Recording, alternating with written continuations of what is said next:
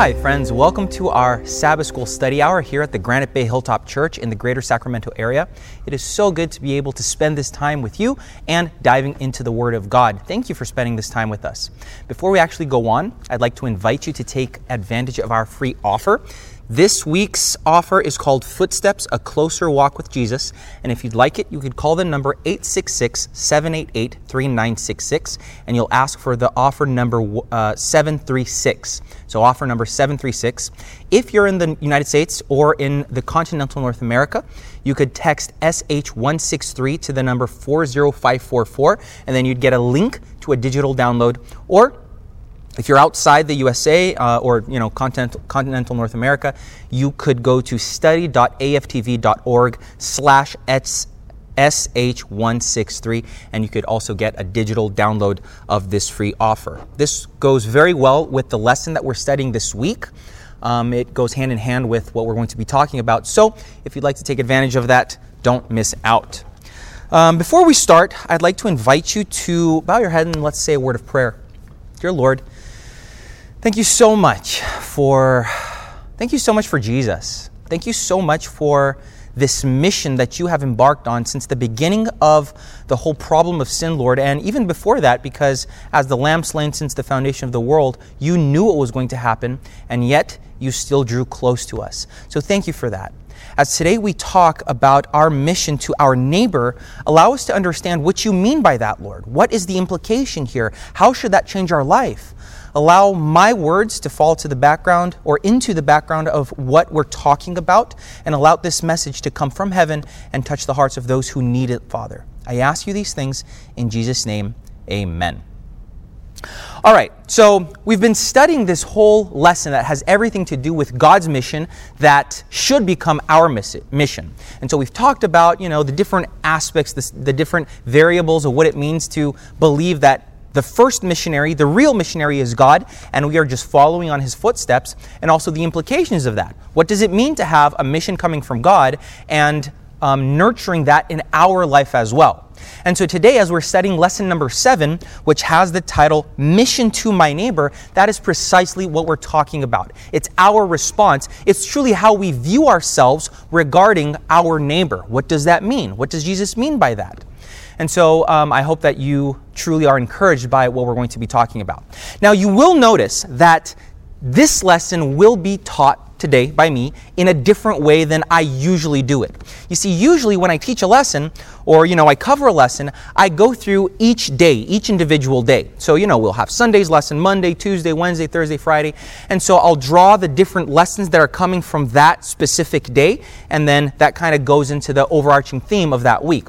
Today, we're going to do something a little bit different.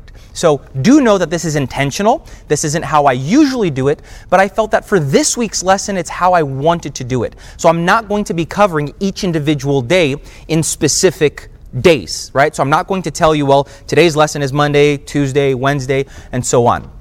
What we're going to do is we're going to be withdrawing several different lessons from the story that's mentioned in this week's lesson, because really what we're covering is a portion of the Bible. It's a text that we find here in the Bible. It's one of the most famous, most well-known parables of Christ. And so I want you to study your lesson and extract from what I'm teaching here, extract what you see in this week's lesson, because it's all there. But I mixed up the order a little bit, and so that's why I found it better to do it this way, okay? So that's the purpose here. I hope you understand that these lessons that we teach here at the Sabbath School Study Hour, it's to enhance your study of the lesson. It's not to substitute it. So these lessons here, they're not meant to truly substitute your own personal study. I feel that in our day and age, sometimes it's easy to relegate our study of the Bible to pastors or to teachers online, or we live in a digital age, so it's a lot easier, but that does not substitute your own personal study. It can't. And so please do study your lesson. Look up the Bible verses. Look up the memory text. Look at the answers to, or you know, write down answers to questions that you find presented in the lesson. And that way you will get so much more out of your own personal study. And then allow these lessons to enhance that study. All right. So in any case, that disclosure being given, I'd like to read with you our memory verse. The memory verse comes from Luke chapter 10, verse 27. So Luke chapter 10, verse 27 says this. So he answered and said, you shall love the Lord your God with all your heart, with all your soul, with all your strength, and with all your mind, and your neighbor as yourself. So that's our week's verse, our memory verse. Now, before we get into the story, I'd like to tell you about another a preacher, a pastor that lived in the last century. His name was Fordyce W. Denimore. And he was, a great Adventist evangelist and pastor. He was born in 1902. He died in 1980. And he became an expert. And to me, this is the most needed kind of expert in today's world, in today's, Adventist world. He became an expert in reaching out to former Adventists, and he actually wrote a book about it, and the name of the book is Seeking His Lost Sheep. And it's an extraordinary book, Seeking His Lost Sheep. And in his book, Pastor Denimore, he emotionally observes a very interesting thing. So here is our memory verse that I forgot to pass for you. So that's our memory verse. And I want you to really pay attention to this quote that we find here. The quote says, I want to go home, but I don't want to go home alone. And so that's given in the context of going to heaven. And what Pastor Denimore is saying is that he wants to go to heaven, but he doesn't want to go by himself. He doesn't want to go alone. And I think that is an aspect of this whole conversation that we oftentimes forget, because when thinking about going to heaven, we sometimes have a very individualistic mindset. Well, I want to go to heaven. But I'll tell you, friends, going to heaven alone, of course, going to heaven at all is going to be indescribable. Literally, I can't describe it. But going with your loved ones, going with your family. I was talking today to a friend of mine that he was recently baptized, and I studied the Bible with him for, about a year. And so he was baptized quite recently. And one of the things that I ask, I actually asked this in the last lesson that I covered here at our Sabbath School Study Hour, but something that I ask my Bible students to do at our last lesson that has to do with discipleship is to get a piece of paper, cut out, or not cut out, but draw four lines, right? Well, actually four sides. So one line vertical, one line horizontal. And it's really called, or this friend of mine, he called it square for prayer is what he calls it. And so I found that title quite interesting. And so on that square, you'll put down the name of your family members, the name of your close friends, the name of people that you know, acquaintances from work or from school. And then on the fourth quadrant, you put down the names of people, or maybe not even the names because you might not know their names, but people that you just meet randomly. A clerk at the bank or someone at the grocery store, people that you just randomly meet. And you pray for them. And you start praying for them. And so this friend of mine, he started doing that, and he started praying for this group of people. And so this, recently he went on on this trip with his friends, these close friends that he's been praying for not over 2 weeks. And these are people that have nothing to do with God. They're not particularly religious. They don't go to church. And because of his experience, his conversion, his story of coming to Christ, they became so intrigued, so interested that they are asking for Bible studies. And so he's going to start studying the Bible with them. So you see here that this mission of going to heaven, it's not something that's meant to be done individually by ourselves. We don't want to go home alone. And so that's what he's talking about here. The question that we should be asking ourselves as we consider God as the great missionary is, what about us? What about us? Are we planning to go to heaven, our final destination, our final home, alone? Has anyone been left in your wake? And I want you to ask yourself that. Has anyone been left in your wake? Anyone that you could have helped to get there, to arrive there? Someone whose eternal life really was changed. Their eternal destination was changed because of God using you in their life. In the same book on page 7, Pastor Denimore poses this unsettling question where he says, what if you were the lost one in the night? Would you not be thankful if someone came to rescue you? I know that I would. It's a good question to be asked, and it should be answered sincerely. We are friends, and we will be eternally grateful because someone took the time to sit down with us, to reach out to us, to talk to us with their testimony, with a visit, with a Bible study, with an invitation, perhaps a glow track. Can you imagine trillions of years down the road and in eternity, in paradise, someone that perhaps you didn't have that much contact with here comes to you and says, look, you may not know this yet, but I am here because God used you to get me here. I can't imagine what that will imply, what that will feel like. And so that's the question that we should ask ourselves quite frequently. You know, sometimes we say that people just don't want to know anymore. People are too distant. They're too, they don't feel, they're not interested in God. That's not a valid argument, friends. Because that is the spirit in which Jesus came to our dark planet, a planet that was completely alienated. Men, at that time, they even assassinated God. So it could be said that, well, that planet, they're too far gone. They're not interested. They don't want to know. But that's not the case that we see in Scripture. Jesus came to this world in the greatest rescue mission of history, and apparently when he died, not a single convert, even among his closest friends. But many finally did come forth, eventually, and he became the Savior, the friend, the counselor, the comforter, the peace of billions of people. And so you cannot measure success when it comes to this by any standards that are truly recognized by human capacity of understanding numbers or results. The results here are only seen by God. And so you can't count anyone out because sometimes the person that seems to be the farthest, actually they're one miracle away, they're one moment away, they're one circumstance away from coming. You know, we give thanks and praise for his missionary journey to our coast, to our side of this whole narrative, this whole story, in our dark night that has been ravaged by sin, to search for his lost sheep. The Bible tells us that he came to seek and to save those who were lost. That was his mission. Me, you, and billions of others. What would your life be without Jesus?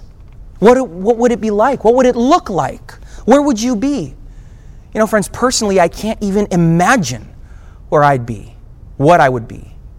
That's how much of a difference he makes every day. I cannot imagine because he has become everything to me. Now, this is where we get into what the lesson is talking about this week. Because while we're going to be studying this parable, and it's a very well-known parable, very well-remembered, very beloved parable, I feel that sometimes a lot of the lessons, a lot of what Jesus is saying through it is lost. However, it's the parable of the Good Samaritan. And it's an exclusive parable to the gospel according to Luke. It's exclusive to this gospel. And there are certain similarities between Luke and the figure of the Samaritan, because Luke holds the distinction of being the only non-Jewish author of the Bible.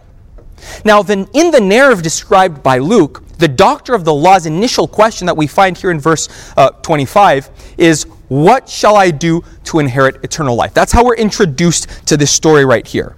It says, and behold, a certain lawyer stood up and tested him, saying, teacher, what shall I do to inherit eternal life? Now, the contradiction of the question is obvious. It's blatant because he already knows the answer to the question. When we consider the storyline, we see that this man isn't asking a question that he doesn't know or doesn't know the answer to. He's asking a question that he does know the answer to. And in his opinion, in his mind, he knows that it is by doing something, right? You'll see that the question is, what shall I do to inherit eternal life? And so he thinks that it's by doing. And that's the classic example of salvation by works, which is the very definition of legalism. Now, most Jews back then believed that salvation was the result of what they did.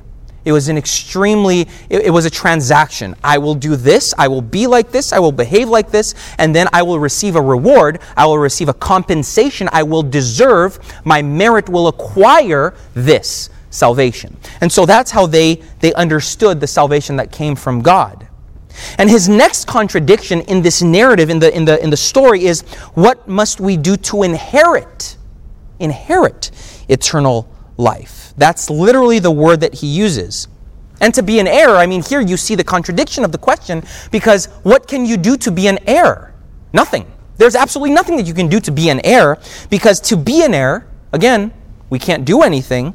We have to be born into the family. That's how you become an heir. You are born into the family.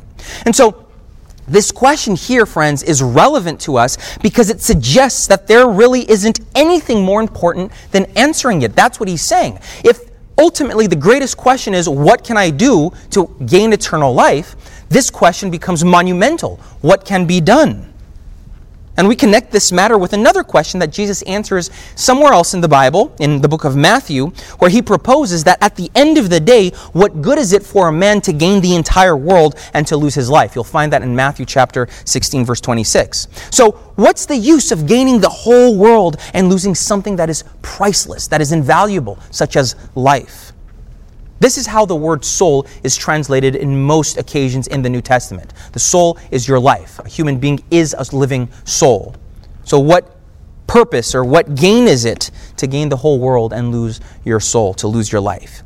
And Jesus answers this question here, given or proposed by this teacher of the law, by evoking from him a well-known portion of Scripture, a well-known commandment of love. Now, the question that we have to ask ourselves is, are we saved because we love, or do we love because we're saved? Now, a lot of people, they would answer it, or they would answer that question with the first option. We are saved because we love. But friends, the truth, according to the Bible, is that we love because we're saved. We come to know him. We come to love him because he first loved us. That is literally what the Bible tells us. And so Jesus here, in this quote, he's being quite ironic, because this man, he comes to Christ with already a proposed answer. What must I do to inherit? And so you see that he's already implying that he knows you have to do something to inherit this eternal life. And so Jesus, he kind of goes along with what this man is saying. And basically what Jesus is saying is, if you think that it is by doing and trying to, as the commandment says, love God above all things and as your neighbor as yourself, well, go and do it then. So Jesus is basically calling him out by saying, well, if you're asking me a question that you already know, well, then allow your own answer to be the answer to your question. And here Jesus is only pointing out the formidable impossibility of the proposed answer to the man's question. It's hard to save oneself by doing, as it is impossible in our own efforts to fulfill the essence of the law. So, after all, this cannot be the path of salvation. Jesus here, he is not proposing that you can be saved, that you can inherit salvation by doing something. And so, as it becomes clear in this dialogue right here, the doctor of the law, who since his childhood had kept every law and done everything, he was not sure of his salvation. And so that's where the question comes, what shall I do? And friends, what that reveals to me is a very sad reality, because this man had tried his best, and he still felt outside the scope of the kingdom of heaven. He still felt excluded from God's kingdom. So what does that mean to us? That we can try and still feel empty. Have you ever felt that way? Has that ever been your reality, where you try, you do this, you read your Bible, you go to church, you pray, you talk to some people, you're trying your best, and your life is resumed. It kind of comes down to trying, attempting to please God, only to feel or to find yourself lacking something quite mysteriously to yourself. And so as this man, he's testing Christ, you kind of do see that some form of sincerity, it shines through. What do I do? I've tried everything, and I still feel lost. He had already tried and didn't feel that the matter was resolved for him. The text tells us that he asked with the intention of testing Jesus. So, did he lack sincerity? Does the fact that he's testing Christ mean that he lacks sincerity? The text doesn't make it clear. We don't know. I mean, if I were asking someone such an important question, wouldn't I want to be sure that that person could supply the answer? And so there's nothing inherently wrong in testing Christ if the testing is done to see if he's speaking according to the Bible, which of course Jesus did, because Jesus quoted no one except himself in the pages of the Old Testament. But here we don't know. He might have been insincere here, but the truth is that he chose the wrong rabbi to test. Because as was Jesus' method, he answers the question with a question. And verse 26 tells us what is written. How do you read it? What is written? How do you read it? And so Jesus gives back the question to the man. In every circumstance, Jesus referred the questions posed to him to the Scriptures, the ultimate and undisputed authority. And Jesus leaves this doctor confused, this teacher confused. He already knew the commandment of love. Could it be that simple? That it's just that? And indeed, it's foolish to answer the question that we already know. Love for God and love for one's neighbor are the essence of the law. And so the teacher of the law, maybe he thinks, well, Jesus didn't understand my question. I have to explain it better. Perhaps he felt ashamed that Jesus called out his testing, the fact that he was testing him with a question that he already technically knew the answer to. A summary of the two tablets of the law is the answer that is given. But the question remains, how can someone obey the commandment of love while separate from the source of love? And that was the problem with Judaic legalism. The idea that you could, by what you did, acquire salvation. And even to this day, when we think that our obedience and our efforts are the answer to our basic problem, they could never be. Salvation is not the result of what we do, friends. It could never be. But of what he, Jesus, did for us. Even after the experience of salvation, even after that experience, our obedience is not really our obedience, but it's his obedience in us. What does Ephesians chapter 2, verse 8 through 10 say? That salvation is by grace, and actually that's the next verse that appears here, that it says, "For by grace you have been saved, and this is not from you, so that no one may boast." And if you continue reading the verse, it says that even the good works that you do, they have been prepared beforehand that you should walk in them. So even your obedience is his obedience in you. That's what Colossians chapter 1, verse 27 says, when it says, "Christ in us, hope of glory." It's Christ in us. That is our hope of glory. It could never be anything different. His hope in us. Our hope is not based on what we can do, but on what he did for us completely, objectively. Everything else is worthless currency, quicksand. So someone could then ask, well, is obedience then important or unimportant? Unimportant or important? What do I do? Do I have to obey? Of course we do, friends. Of course obedience is important, but it is the result. It's not the cause or the foundation. It could never be. Again, that's where Ephesians 2 verse 8 will tell us, "For by grace you've been saved." And that doesn't come from you. It's a gift. It's done by faith. Grace is the gift. Faith is the instrument by which we take hold of that gift. And so you see that everything here comes from God.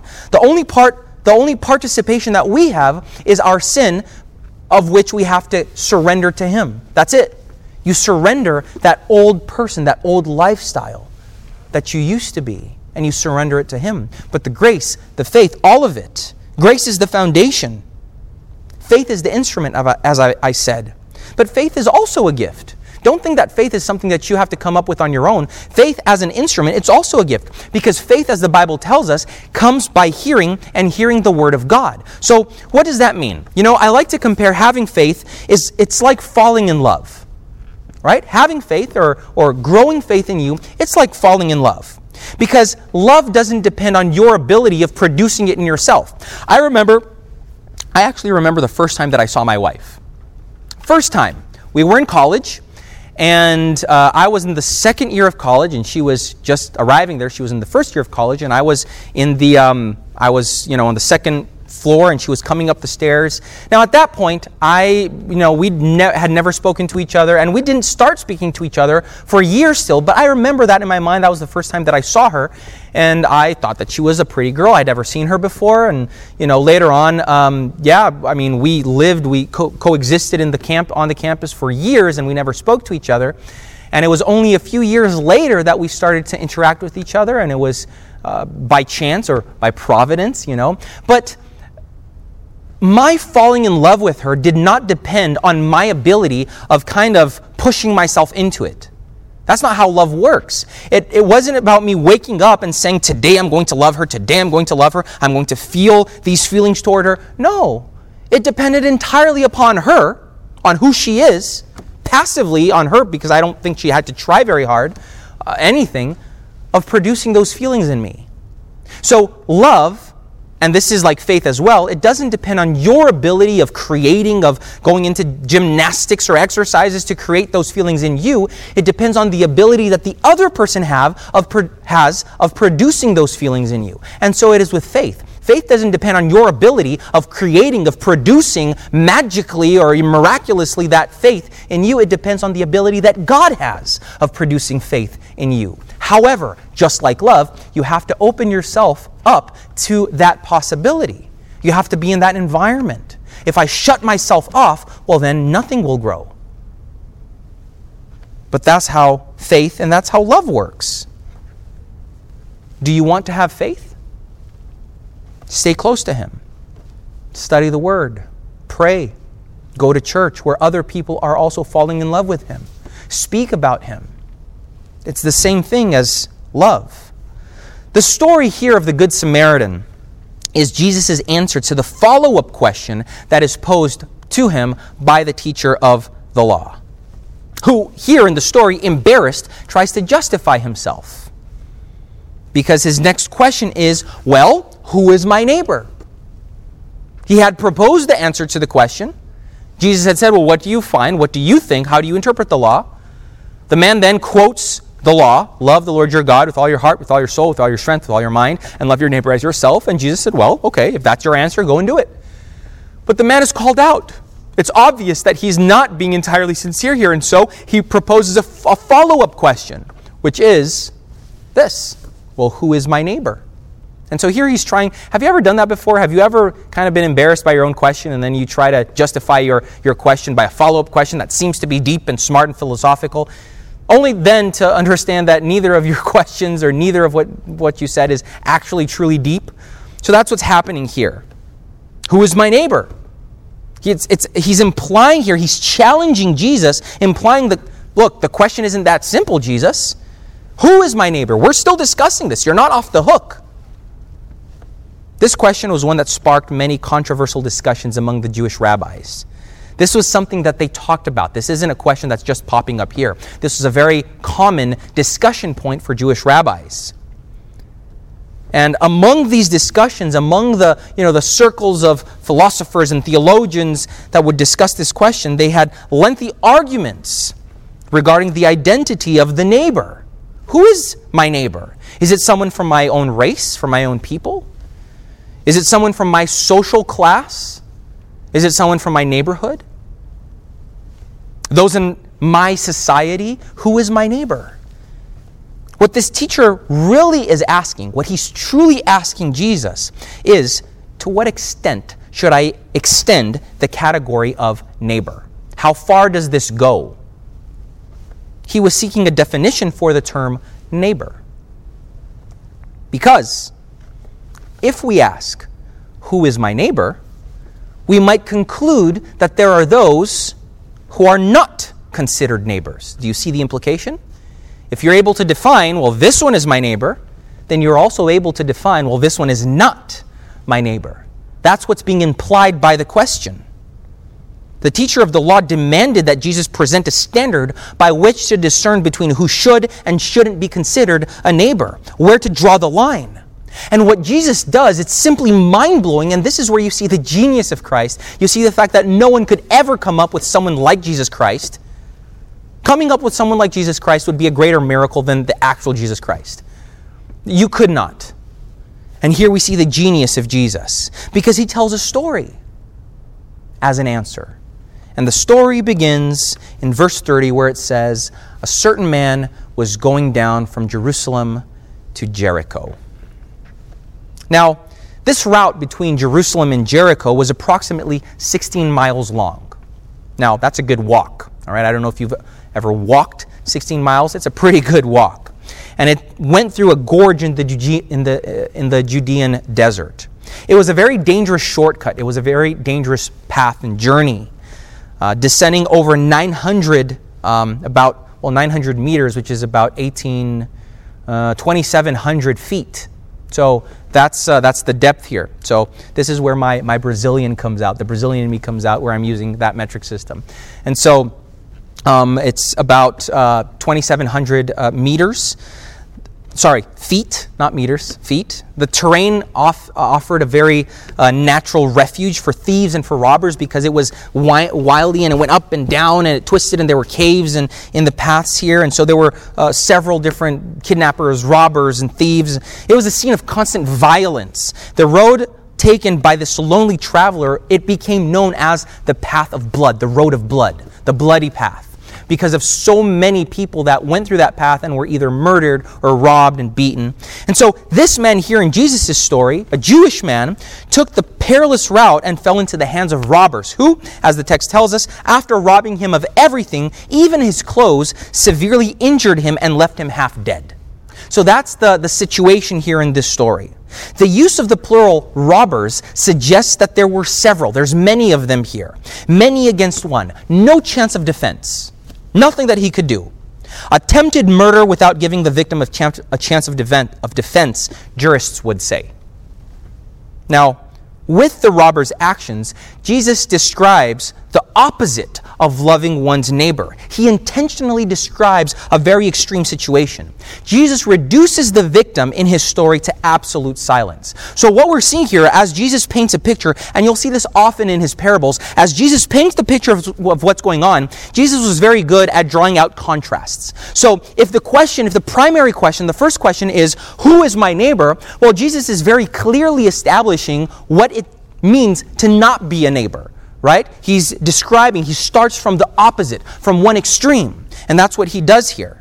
He describes the extreme. And in doing so, he reduces the victim of the story to absolute silence. Thieves usually demand your money or your life. If you've lived, not if you've lived, but I don't know if anyone, perhaps someone watching has been mugged before, has been robbed.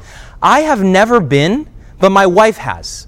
She was kind of held up at gunpoint back in Brazil, and they stole her phone from her. It was a very traumatic experience. They stole the phone as she had just broken up with a boyfriend, or had been broken up with, and she was crying, sobbing, and talking to her mom. And the robber just came up at gunpoint and robbed her phone, and she has no idea what's going on. It's a very sad story, but it's kind of comical, in hindsight.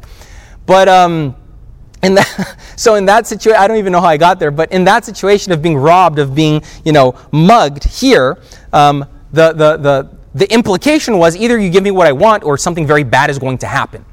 That's the implication. And these men here, these robbers, they did take everything. They took the money, they took the coat, they took the saddlebag, they probably took the mount. Well, not probably, they took the mount, because later on we find that there was no mount that he had. They took everything, and they almost took his life. So it wasn't about give me your money or give me your life. It was give me your money and almost your life. That's what happened here in the story. An injured, half dead, covered in blood, it is made impossible to identify him or for him to identify himself. So the question in the story, the question that Jesus is implying, the question coming from anyone looking at the scene is, well, then who is he? It's just a man left for dead on the side of the road. Who is he? Who is this man? Whose son is he? Whose father? Jewish? Samaritan? Gentile? What's his profession? How much does he make? What's his ethnicity? These are usually the questions that we ask. Who is that person? But Jesus intentionally, completely eliminates any possibility of identification. It's impossible to identify who this man is from an external source. Someone just walking along, they don't know. Beaten, left half dead, probably naked. The thieves took his clothes. No idea. Who is this man? I don't know. The fallen man is even unable to call for help. That's the state that he's in. Powerless to persuade anyone to assist him, to help him, or even to offer a reward. He cannot make his case or ask for mercy. intentionally, Jesus places this injured man in his story entirely in the hands of the other, the passerby. And the story continues telling us that by chance, a priest was going down that way. And when he saw him, he passed by on the other side. The priest was coming from the temple, from his religious duties, heading home to Jericho, which since ancient times was one of the main residences for priests. It's where a lot of the priests would live. He saw this man in need, but he passed by on the other side. An unusual coldness, a brutal violation of the commandment of love, of loving one's neighbor. Here was someone probably from his own people in the way that he was looking at the person in a situation of need, emergency. And similarly, a Levite came to that place. You'll see it in the next verse. Levites belonged to the second tier, religious service officials, a privileged group responsible for the liturgy and the temple surveillance.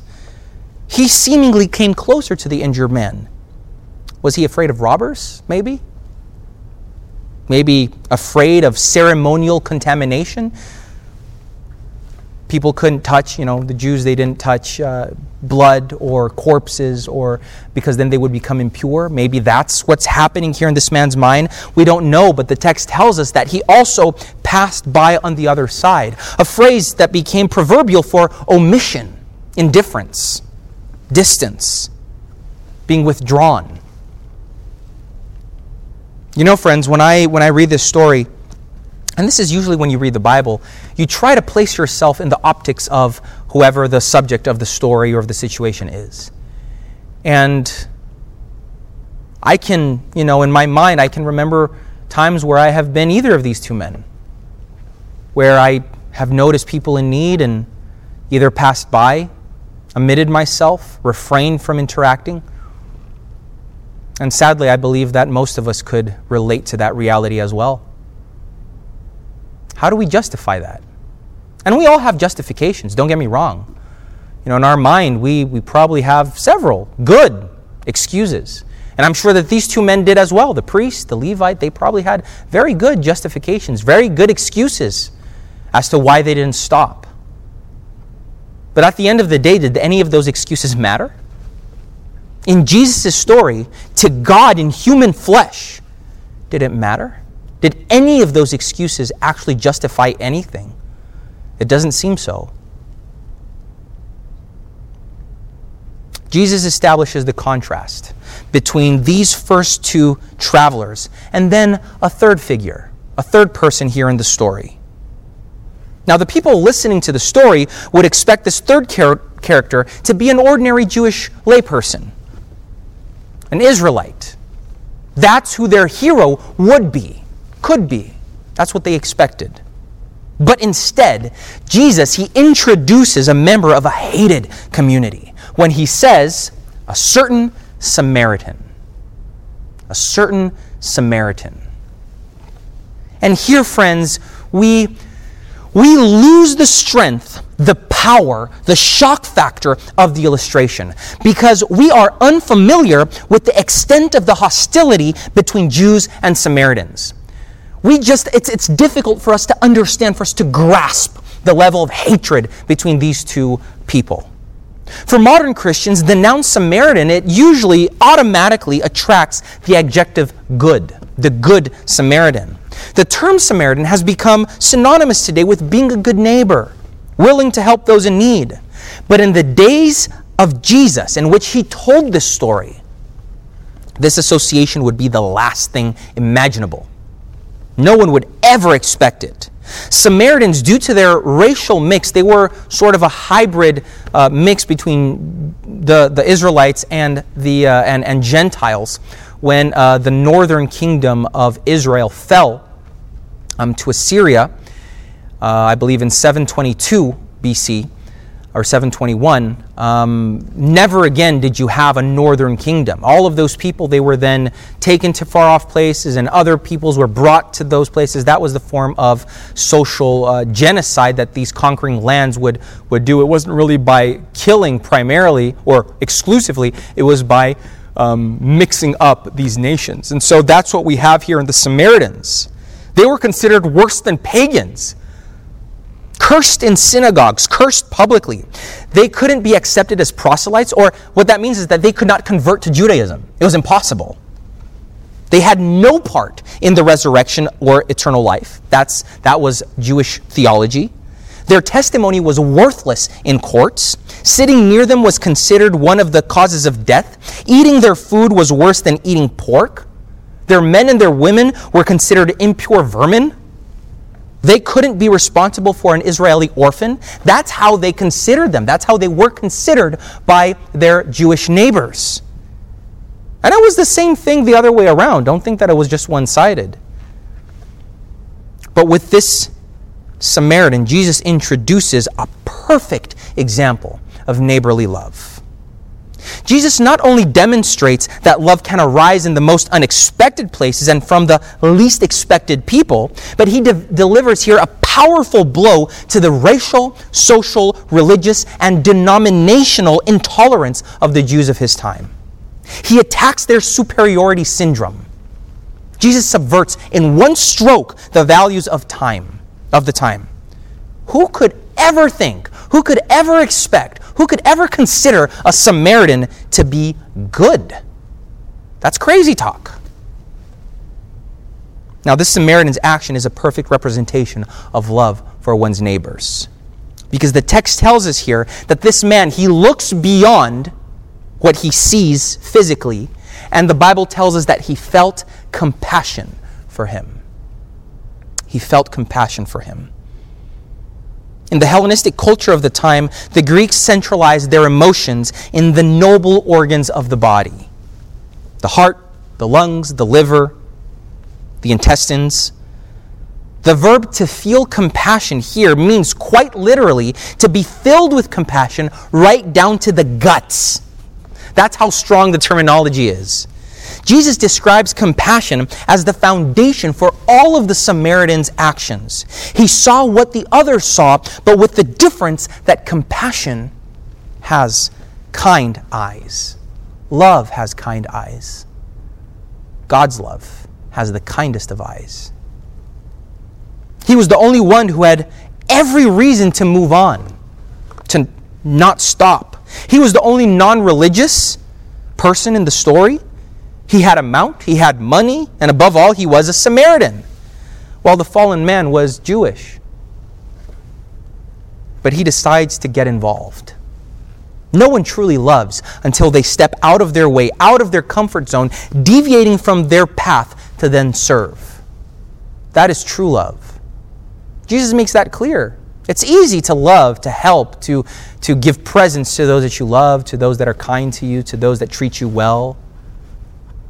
It's a difficult thing to do that for people who deride and mock you, people who you don't love, who you don't know, people who perhaps go out of their way to hurt you. That's a difficult thing. I know it is. But here, Jesus emphasizes the depth of the Samaritan's actions, detailing his involvement, how close he got to the story. He uses the supplies from his own journey to take care of the stranger. He uses his own oil, his own wine, classic remedies of antiquity, used for first aid. The wine to purify the wound, the oil to soothe and embalm. He goes out of his way, his own expenses, to help this stranger. And we know not that much. We know nothing about the Samaritan either, his background, his story. What we know is that when he passes by, he doesn't see just one other corpse, one other human person to pass by. He sees a recipient of God's love. And this here, friends, this isn't mere humanitarianism. We live in the time of virtue signaling. We live in the time of humanitarianism that is done mostly for optics, for cameras. That isn't what we see here. No one is looking. No one is seeing. With a surprising touch of love for one's neighbor, he takes the man to an inn. He stayed by his side all night. All night. He took care of him.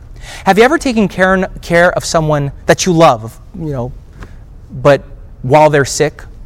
A few years ago, I believe it was 21, 22, maybe last year, my little brother Michael, he visited us. And on this trip, it was last year.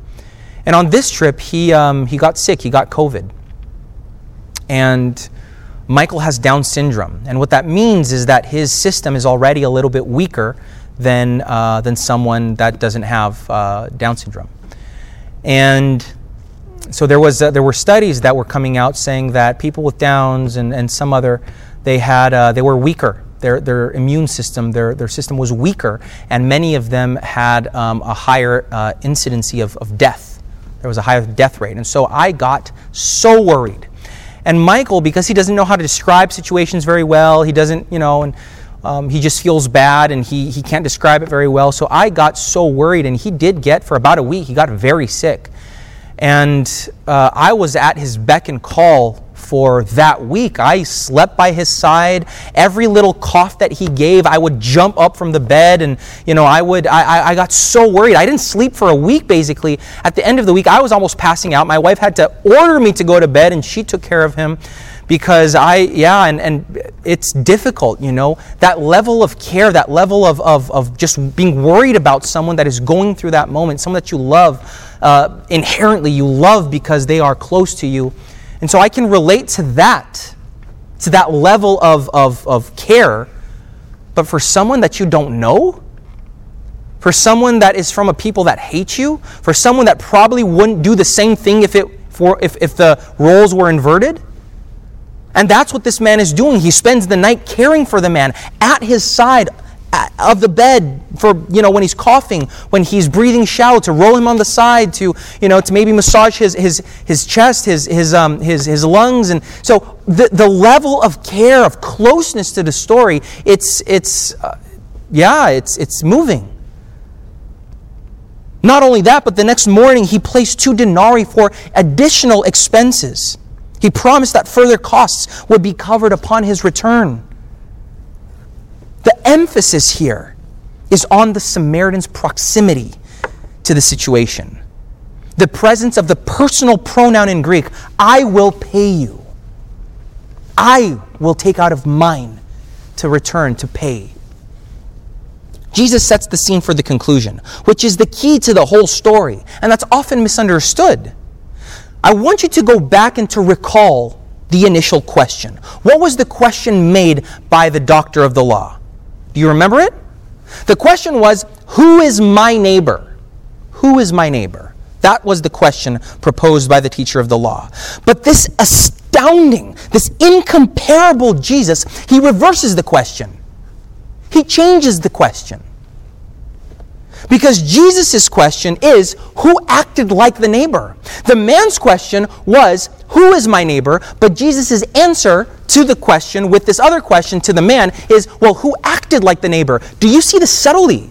Do you see the nuance of this change? Our difficulty in understanding what Jesus meant is in the fact that naturally we are tempted to ask the same question as the expert of the law. Well, who is my neighbor? Who do I treat well? Who do I not have to treat well? But what's surprising about Christ's answer is that the neighbor is not the object of the action, but the subject of it.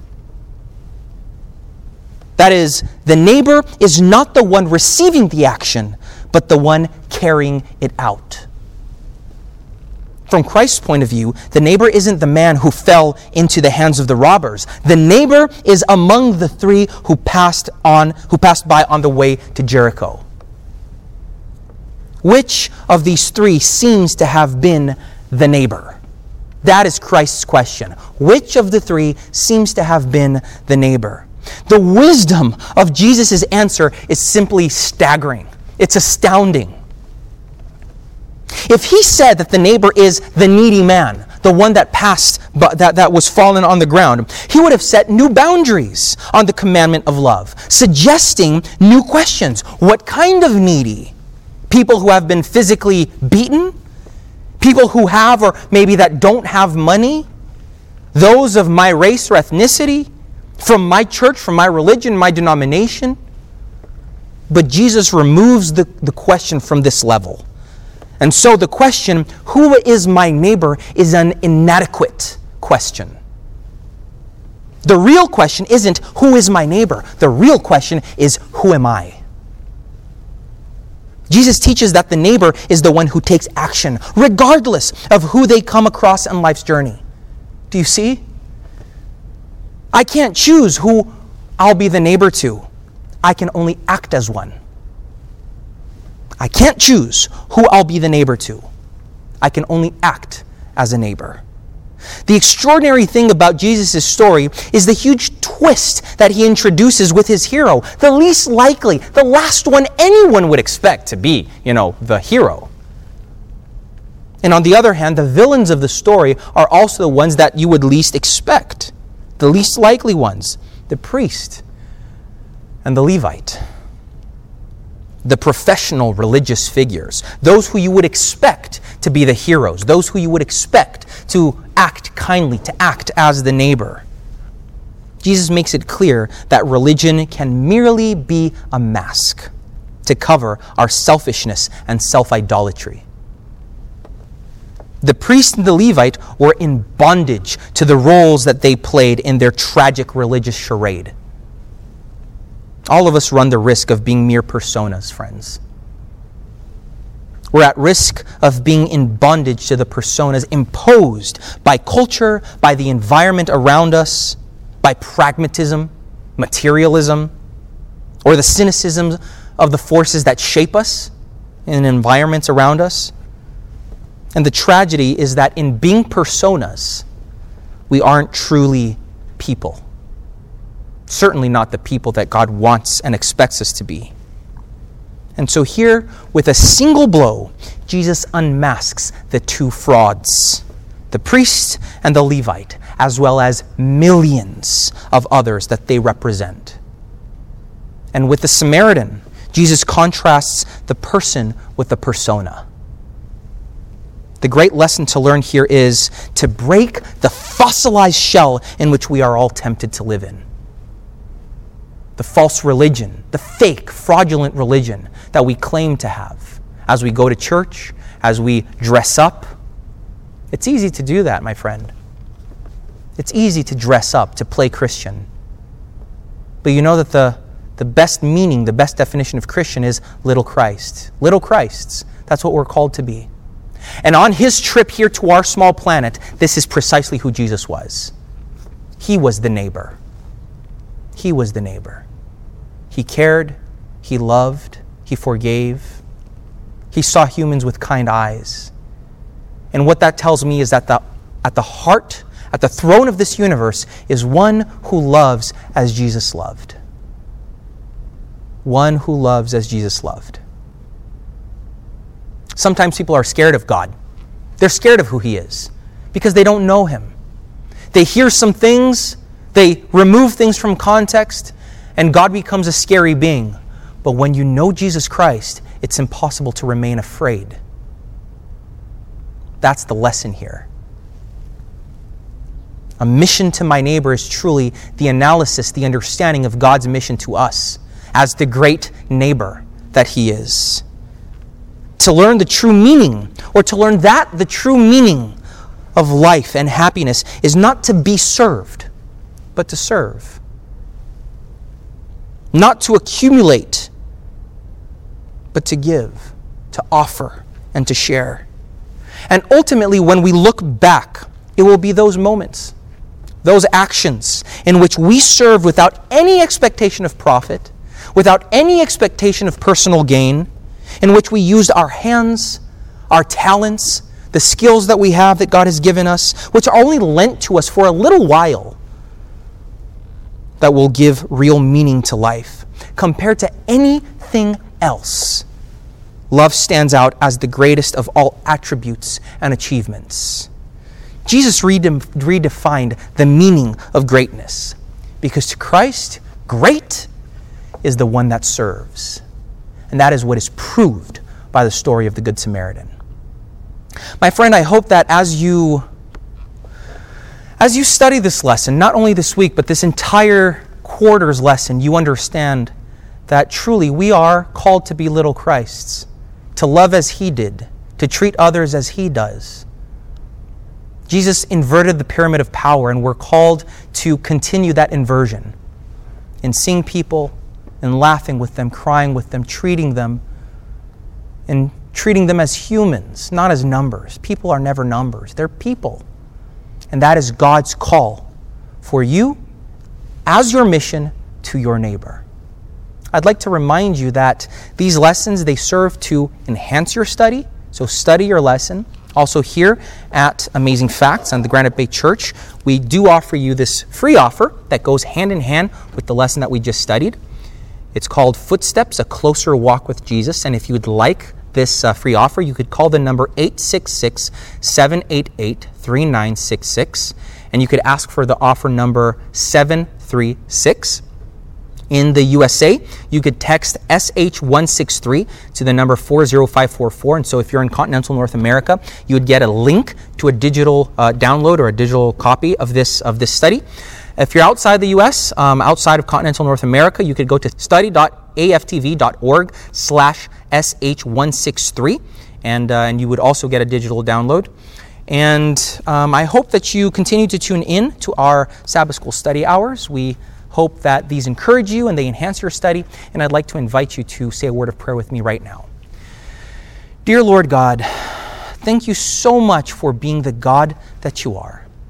Thank you so much, Father, for being the good neighbor, of considering us, Lord, in your missionary efforts, not seeing us for what we do or what we deserve, but seeing us as heirs of salvation, the creatures that you created so long ago, and that were kidnapped by this horrible disease, this horrible condition called sin. And you didn't content yourself in just staying far away, promising some things or saying some impressive words. You came down into the miry mud of this world, and you lived with us, you cried with us, you died our death, Lord. And today you offer us neighborly love, and you ask us to extend that to our neighbors. Help us, Lord, be good neighbors. Help us live as the neighbors. I ask you to bless everyone that's watching from home. Imbue them with your spirit and allow them to act as the neighbor to those around them. Please be with us and bless us, I ask. In Jesus' name, amen. Thank you for spending your time here with us at the Granite Bay Hilltop Church. I hope that you join in next time of our Sabbath School Study Hour. Don't forget to request today's life-changing free resource. Not only can you receive this free gift in the mail, you can download a digital copy straight to your computer or mobile device.